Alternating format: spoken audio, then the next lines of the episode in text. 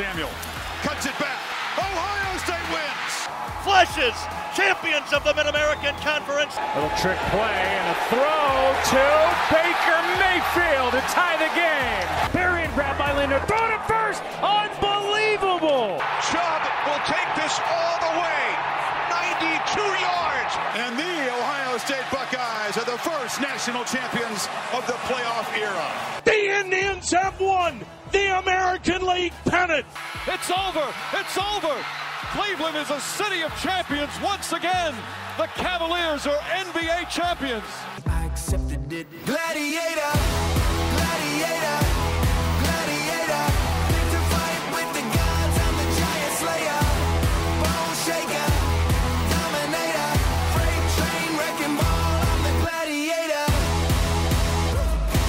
Hello, everyone, and welcome to an episode of Past the Mic Sports Talk. I'm your host, Enzo Orlando, and do I have a lot to go over in this episode? With the Cleveland Browns winning their first playoff game in over 20 years against the Pittsburgh Steelers, along with a short recap of the other NFL playoff games and a preview of the NFL divisional round. And then the Indians trading away Francisco Lindor and Carlos Carrasco to the Mets and recapping college football's national championship game between Ohio State and Alabama. And let's jump in with the good news, folks. It finally happened, Cleveland. The Browns won a playoff game against our rival, the Pittsburgh Steelers, with a final score of 48 to 37. The Browns coming off all odds, not having your head coach, missing many key players due to COVID, and they were still able to get the victory. From that very first play against the Pittsburgh Steelers, the Browns were able to have that momentum with that unbelievable bad snap from Maurkice Pouncey going over Big Ben's head and the ball ending up in the end zone and the Browns Karl Joseph able to recover it and gives the Browns a 7 0 lead. Just amazing start and it kept going that way because we were up 28 nothing in the first quarter. Crazy. And at halftime we were only up 35 to 10 we were getting a little nervous because knowing as Browns, it's like, well, you jump out early and you just never know. You don't know if you'll have an Atlanta type situation, but we were able to stay in it. We weren't able to put up points in the third quarter, but in the fourth quarter, we were able to and pretty much seal the deal. And you got to give credit where it's deserved on the Browns, especially to, I got to say, Baker Mayfield, your quarterback, leading this team in his first playoff game ever, going for 263 yards, three touchdowns. And also, Baker Mayfield did not get sacked once. And the interesting thing about that, we played without one of our tackles. First of all, you didn't have Joel Joel Bitonio uh, because he was out with COVID, and then Jack Conklin. He went down too in that game, so you lost him. So you had to bring in Kendall Lamb, and then even Bitonio's replacement, Mike Dunn, went out, and you had to bring in this guy named Blake Hance, who literally drove from New Jersey down to Pittsburgh to play in this game, and Baker Mayfield literally met him like about an hour before the game, something like that. And we still not give up one sack to Baker Mayfield at all. Baker Mayfield was untouchable. The Steelers' D line could not get to him at all. And it's that next man up mentality that Kevin Stefanski has put up in this culture by being ready whenever you can. Doesn't matter what game it is, doesn't matter what the score is, but just be ready, go out there and play and do your best, and that's what the Browns need to do against the Steelers. And you also have to give credit with not having Stefanski there to uh, Mike Priefer and Alex Van Pelt. Mike Priefer was taking over as the head coach of that game. Alex Van Pelt doing most of the play calling as he is the offensive coordinator, usually known for giving suggestions to Stefanski, but not really calling the plays. That is usually Stefanski's job. But Alex Van Pelt, tremendous job from him, calling the right plays, getting our offense going, running the ball very efficiently, having Baker throw the ball where he needs to, and an overall great game by the Cleveland Browns. And what really shocked the whole football world, seeing the Browns win a playoff game and knowing the Pittsburgh Steelers being that big brother that always used to make fun of us, saying that we were bad, saying we were a joke, and a lot of smack talking coming from the Steelers before this game happening. Juju Smith-Schuster saying that the Browns are just the Browns. He was saying like, "Oh, the Browns are the same old Browns. It's no big deal." Like they were literally playing down with us. So many Pittsburgh fans were doing that, and oh my gosh, just the way it ended for Pittsburgh. They were so mad after this game. Every player, the coaches, and you can say the whole entire city of Pittsburgh was losing to the Cleveland Browns. They felt like, how did we do this? We feel like a big joke now too losing to the Browns twice in a row, actually, because we played them last week in order to get into the playoffs, where they rest their starters, and every, and they're thinking like, well, it's only the Browns. We can have we can rest a couple guys. We can rest T.J. Watt. We can rest Ben Roethlisberger. We can rest Pouncey. Rest all these guys. We'll be fine. You know, it's the Browns. They were taking the Browns so lightly, and they're seeing all the reports on COVID and all that, and man, oh man, I'm starting to think the Steeler way is over for Pittsburgh. If Ben Roethlisberger leaves and doesn't come back next season, the Steelers will not be the same. The Steelers will have to go into a big rebuild mode, have to be looking at getting draft picks and stuff, maybe trading away players. I wouldn't be surprised if Juju gets traded away if they no longer have Big Ben.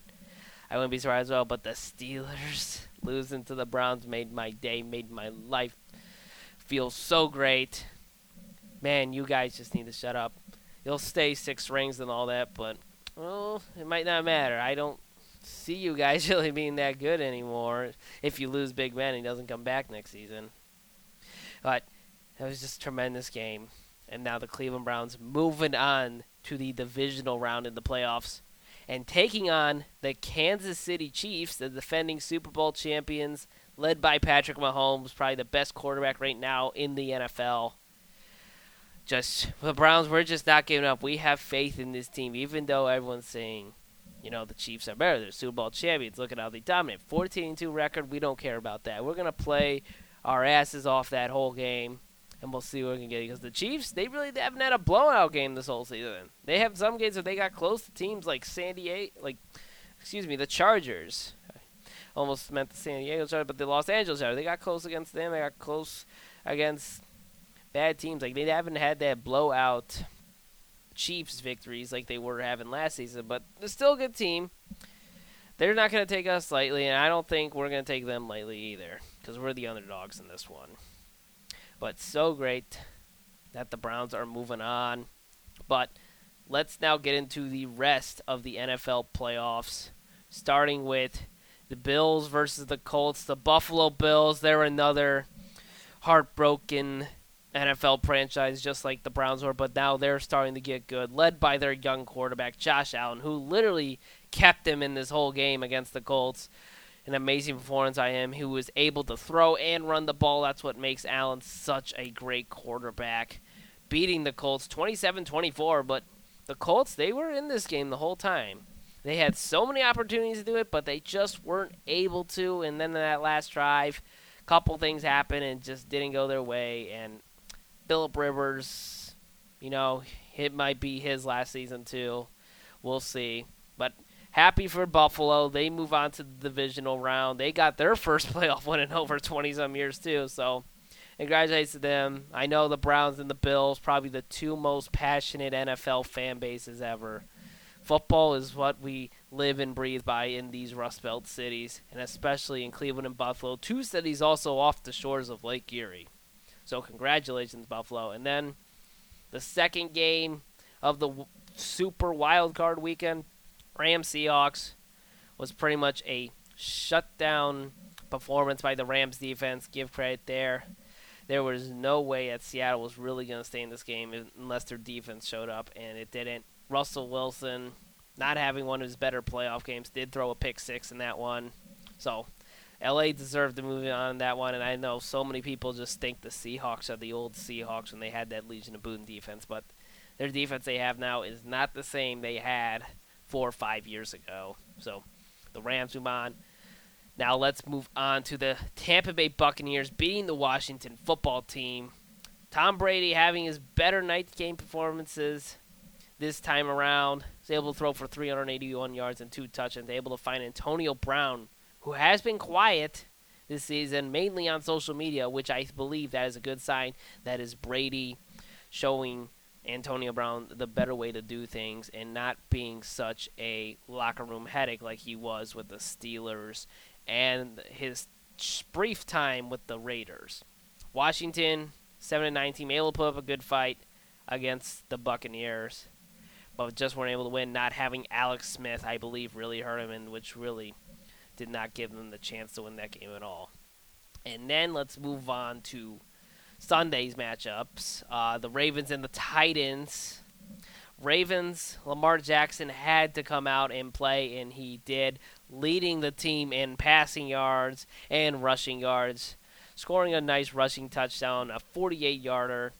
And also, the one thing that the Rams were able to do, they were able to stop Derrick Henry when they were on defense, holding Derrick Henry to a whopping low 40 yards in a playoff game. Remember last season, these two teams met in the playoffs.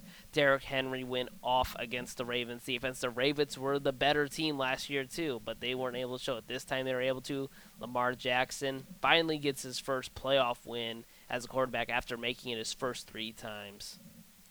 And then the other game, the the one that was only exciting because it was on a two different channels. One was the usual CBS broadcast. The other one was the Nickelodeon broadcast. Tend to be for more younger yards. The Saints and the Bears game. Where the Saints pretty much just dominated this whole game. The Bears really never had a shot in this one, even though it was a low-scoring game, 21-9 the final score. But that game on Nickelodeon, it was pretty. It was something interesting. I gotta say that wasn't really targeted to your average football fan you thought you were tripping on drugs or something you were watching. It had all the slime in the when they scored a touchdown. Uh, SpongeBob SquarePants was between the uprights during field goals. Um, the first down marker was this big long line of purple and green slime. Just very cheesy, and the broadcast was all right. I know not many of them were like football knowledgeable, like how Jim Nantz and Tony Romo are, but they were trying to get it to kids. Very interesting way. But I gotta say, I kind of did like it, but eh, I don't want to see it in an NFL playoff game again. Not even regular season. I think they should try to do it with like maybe college football. Maybe do it with like some joke team like the Jets. You could have done with a team like the Jets or the Bengals. The Bengals might be good. Don't sleep on that team. yeah, just like do it always as like the the one game you know that won't be exciting and it's between two bad teams and it would just be hilarious in my opinion. And so the divisional round is set. Like I mentioned before, the Cleveland Browns are taking on the Kansas City Chiefs. Uh, the Baltimore Ravens are traveling down to Buffalo. Remember, Buffalo does have their fans back, so makes it a little bit harder to play out there. They're rowdy even with only less fans than usual. I think that'll still be a good game. Rams and Packers. I mean, if the Rams are able to hold off Aaron Rodgers, they might have a chance to win that game. But I'm gonna have to say the Packers are gonna have to take that one, just on based on the way Aaron Rodgers played the whole season. And, and I think the other big one, other than the Browns and Chiefs, Tampa Bay Buccaneers and New Orleans Saints. New Orleans beat Tom Brady and the Buccaneers twice this year, led by Drew Brees and Sean Payton one of the great coach and quarterback duos in NFL history. And I'm going to have to say, man, based on the way the Saints dominated the Buccaneers this whole season, I'm going to have to say the Saints will take that one. So, going to be a very interesting divisional round week. Very excited for it. all starts on Saturday. So, be ready. This is going to be another crazy NFL weekend, and I'm just love it. And let's now move on from the NFL going into the Cleveland Indians. And the news that came out last week about the Cleveland Indians trading away Francisco Lindor and Carlos Carrasco to the New York Mets for shortstop Andres Gimenez, um, Amed Rosario, along with prospects Josh Wolf and Isaiah Green. And as an Indians fan seeing this trade, you're like, what? What did you do? We knew Lindor was going to be gone, but then you had to put Carrasco in the mix, and you still didn't get jack shit in return. What the hell was that? I was looking at trade like I couldn't believe it. I've had enough of this franchise being owned by the cheapest owners in all of sports, the Dolans, they aren't willing to spend. I know we're a small market team, but you gave up too much for a couple prospects, which we don't know how well they'll return.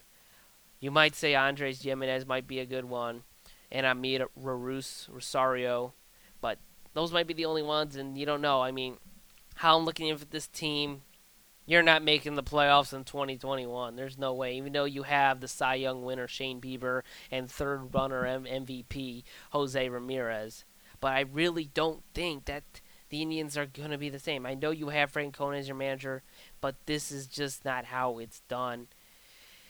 And it was just a bad trade ever. I would have to give this trade to the Indians a D. Really bad in return. You could have got more from the Mets from giving up your franchise player and one of your best starting pitchers. Not your best, but one of your best, Carrasco. I mean, everyone thought in Cleveland this is the bad trade. Like this team, you can't take it. After trying to make it to a World Series, after what happened in 26, you were unable to. And giving this back in the fans' return just feels like a shot in the chest to us. We can't take these ownerships anymore. Being cheap, losing players. And they have done this three times as owners as the Indians.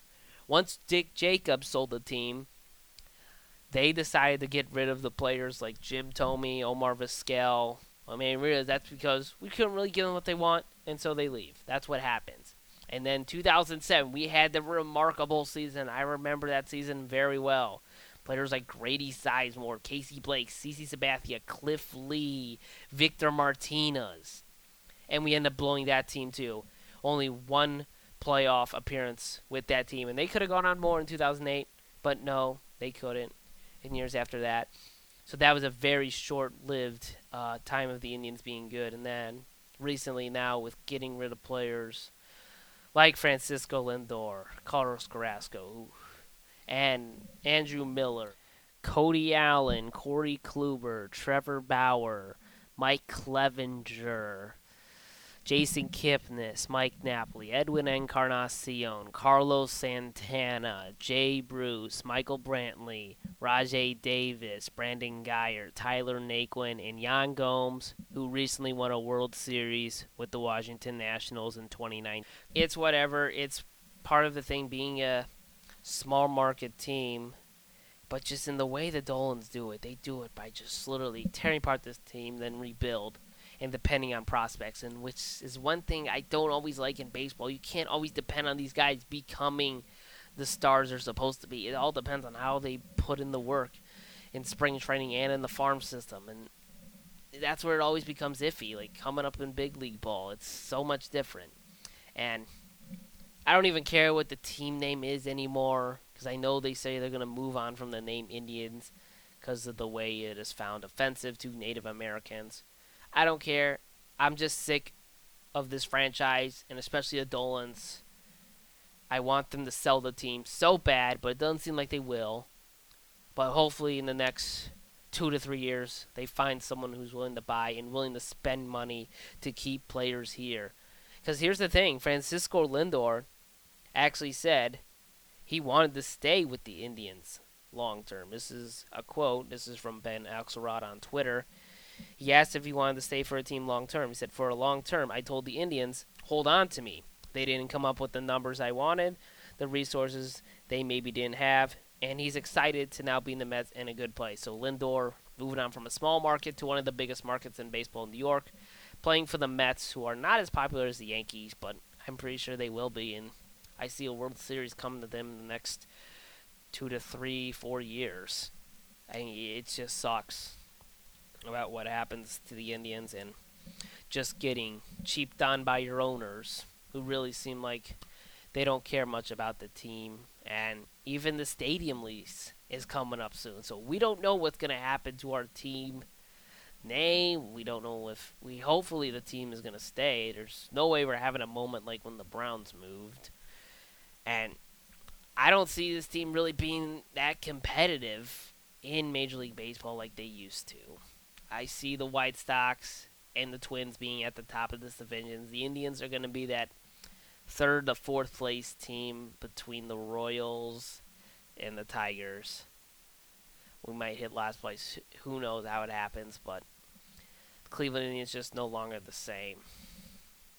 And now, moving on to our final segment, we're going to get into the national championship game from last night Ohio State versus Alabama, and Alabama dominating Ohio State this whole game. They won it with a final score of 52-24, and not gonna lie, but I kind of lost interest in Ohio State in this game. Not just not only in this game, but kind of in general.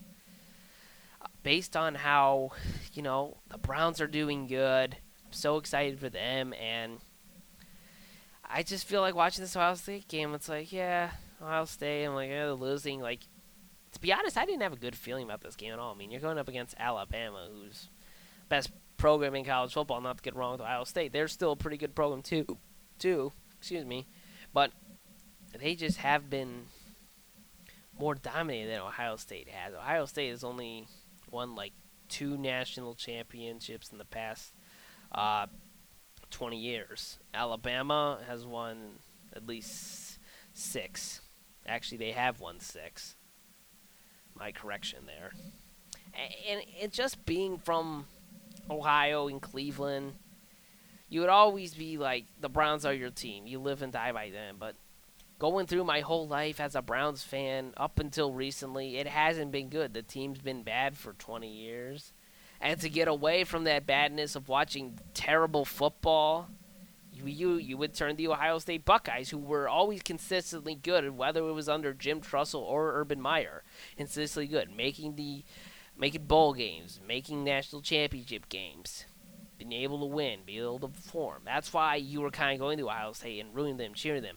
And it feels like people who are from Cleveland and didn't go to Ohio State, that's probably how they all feel. Well, now the ones who are at Ohio State now or are alumni of that school, they feel a different way about the Buckeyes than compared to anyone else who did not go to Ohio State. They were probably a little bit more heartbroken about this game than compared to me. Me, I'm a Kent State student. I I actually love being with the Kent State Golden Flashes too. Really enjoy watching them. They had a pretty good season, other than that big loss to Buffalo, and then COVID hit, and they did not have a chance to get back to a ball game. But I believe in their program at Kent State.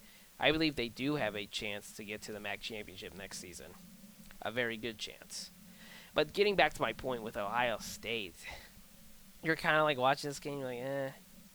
You know, I had it on much the first three quarters, and like third quarter, I it's just like I really don't even want to watch this anymore. I mean, they're not gonna win, and I don't even feel like heartbroken or anything like or bad. Like compared if I if even if the Browns lose to the Chiefs, which many people are predicting, I'll still feel like, eh. Well, we lost. We're not able to, or maybe if it's like in a heartbreaking loss. This wasn't even a heartbreaking. Loss, this was a smoke show put on by Alabama. And DeVonta Smith and Mac Jones literally destroying your defense. Oh my gosh, Ohio State's defense couldn't even guard Alabama, especially in their secondary. So, the Buckeyes saw the loss. Justin Fields, he looked, he looked good in the first half. Of the second half, he was falling apart. Still had that rib injury. He wasn't doing that good. Also losing Trey Sermon in like the first play didn't help the Buckeyes either. Master Teague did whatever he could do to put on a great game. Was able to get two touchdowns, but all I gotta say is Ohio State. I don't know. I still like the Buckeyes, but I wouldn't always say they're my favorite team. I would always say the Browns. They got more of my heart than Ohio State, and also I called into uh, Sports Radio 92.3 The Fan this morning into the Ken Carman and Anthony Lima show and mentioned this to them. And then after I called, they this point was still in their heads and stuff, and they brought it up later on their show. And it was very interesting what they heard. I don't know if they have it in podcast form on 92.3 The Fan's website, but it was very interesting. I can't play any of it to you. That would be uh, on my fault. I would get in a lot of trouble, so I didn't want to risk it. I don't even have uh, what they said on the show because that is in uh, 923 The Fans archives. So, very interesting topic. I talked with them and they seem to really enjoy it and just how it is being from Cleveland, Ohio, and you'll always have more of your focus on the Browns than compared to the Buckeyes. But when the Browns are bad, you would go with the Buckeyes a lot, and they would even say like the big Ohio State games would even take over the Browns games for those weekends. I gotta agree, it was like that. Ohio State, Michigan over, um, let's say the Browns playing the Ravens, the old Browns. You gotta say the bad Browns. Ohio State, Michigan be taken over, or Ohio State, Penn State. You know, those games would always be considered the bigger weekend matchups for Northeast Ohioans than compared to the Browns, who would get blown out by some team or have the lead and then blow it somehow. But those are the old Browns we don't want to talk about. We are about the new Cleveland Browns, and I don't know people who don't have that much of an association with Ohio State, maybe not caring as much as they used to. That's how I'm feeling. I don't go to Ohio State. I've been there. wasn't really a school that was fit for me, and you know now it feels like eh, kind of really like their biggest fan. You know, I'm a Browns fan. Ohio State, you're like that college team I fall on, and just to give people crap and saying that we had a good, te- that I have a good team to root for. But that's pretty much. But before I leave this show, I gotta give everyone my drunkie of the week. What are you doing, drunkie? Yes, it's that time. So, my drunkie of the week, it's an obvious one. It's the Pittsburgh Steelers literally falling apart against the Browns in the playoffs. I doubt many of you found that as no surprise at all, but the Steelers are definitely my drunkie of the week. That performance and all the smack talking that they were doing from players and fans, he had to stop. That night literally just put them in their place. Them starting out 11 and 0 they were all thinking they're going to the Super Bowl. They're going to be the best team in NFL history. They're going to get their seventh ring. Nope, none of that happened. The Browns closed it. And from that, ever since they lost to Washington, they've only won f- one out of the five games they played. The only win coming against the Colts. All their others losing to Washington, losing to the Bengals, and then you lose to the Browns twice. You can't believe it. I'm saying this, but it feels like their time as being a better team in the NFL might be over, and they'll have to go in the rebuild. And then also recently, after that loss, Chase Claypool, the Steelers wide receiver, went on to say and that yeah, the Browns are gonna get smacked uh, against the Chiefs. Uh, yeah, way to go, Chase Claypool. Way to say more stuff, even though you just lost to them. So why couldn't you guys smack the Browns, even though you're all saying that? They don't know. So he will be on my drunkie of the week too, Chase Claypool. You can put Juju Smith-Schuster on there too, saying stuff about the Browns and basically and how he sticks at them, or maybe that's just a mentality Tomlin has always had on the Browns. It's just that joke of an NFL team, but he's got to realize they're no longer that anymore. And if he loses Big Ben Roethlisberger, Steelers are in trouble. There's even been rumors about Maurkice Pouncey potentially retiring. And I know they had a good defense, but their defense was not there at all. They were missing Devin Bush and Bud Dupree, but that didn't help. And also Minkah Fitzpatrick. Everyone talked about how good he was. He was pretty much irrelevant in that game. So, for Past the Mic Sports Talk, Enzo Orlando here, signing off. Wishing everyone a good week and go Browns, everyone. Very excited for this game coming up against the Kansas City Chiefs. You all have a great week. It was 1950 in the cold and rain when my father took me to my very first game. Said the Browns are gonna show you how the game is played. Here we go again.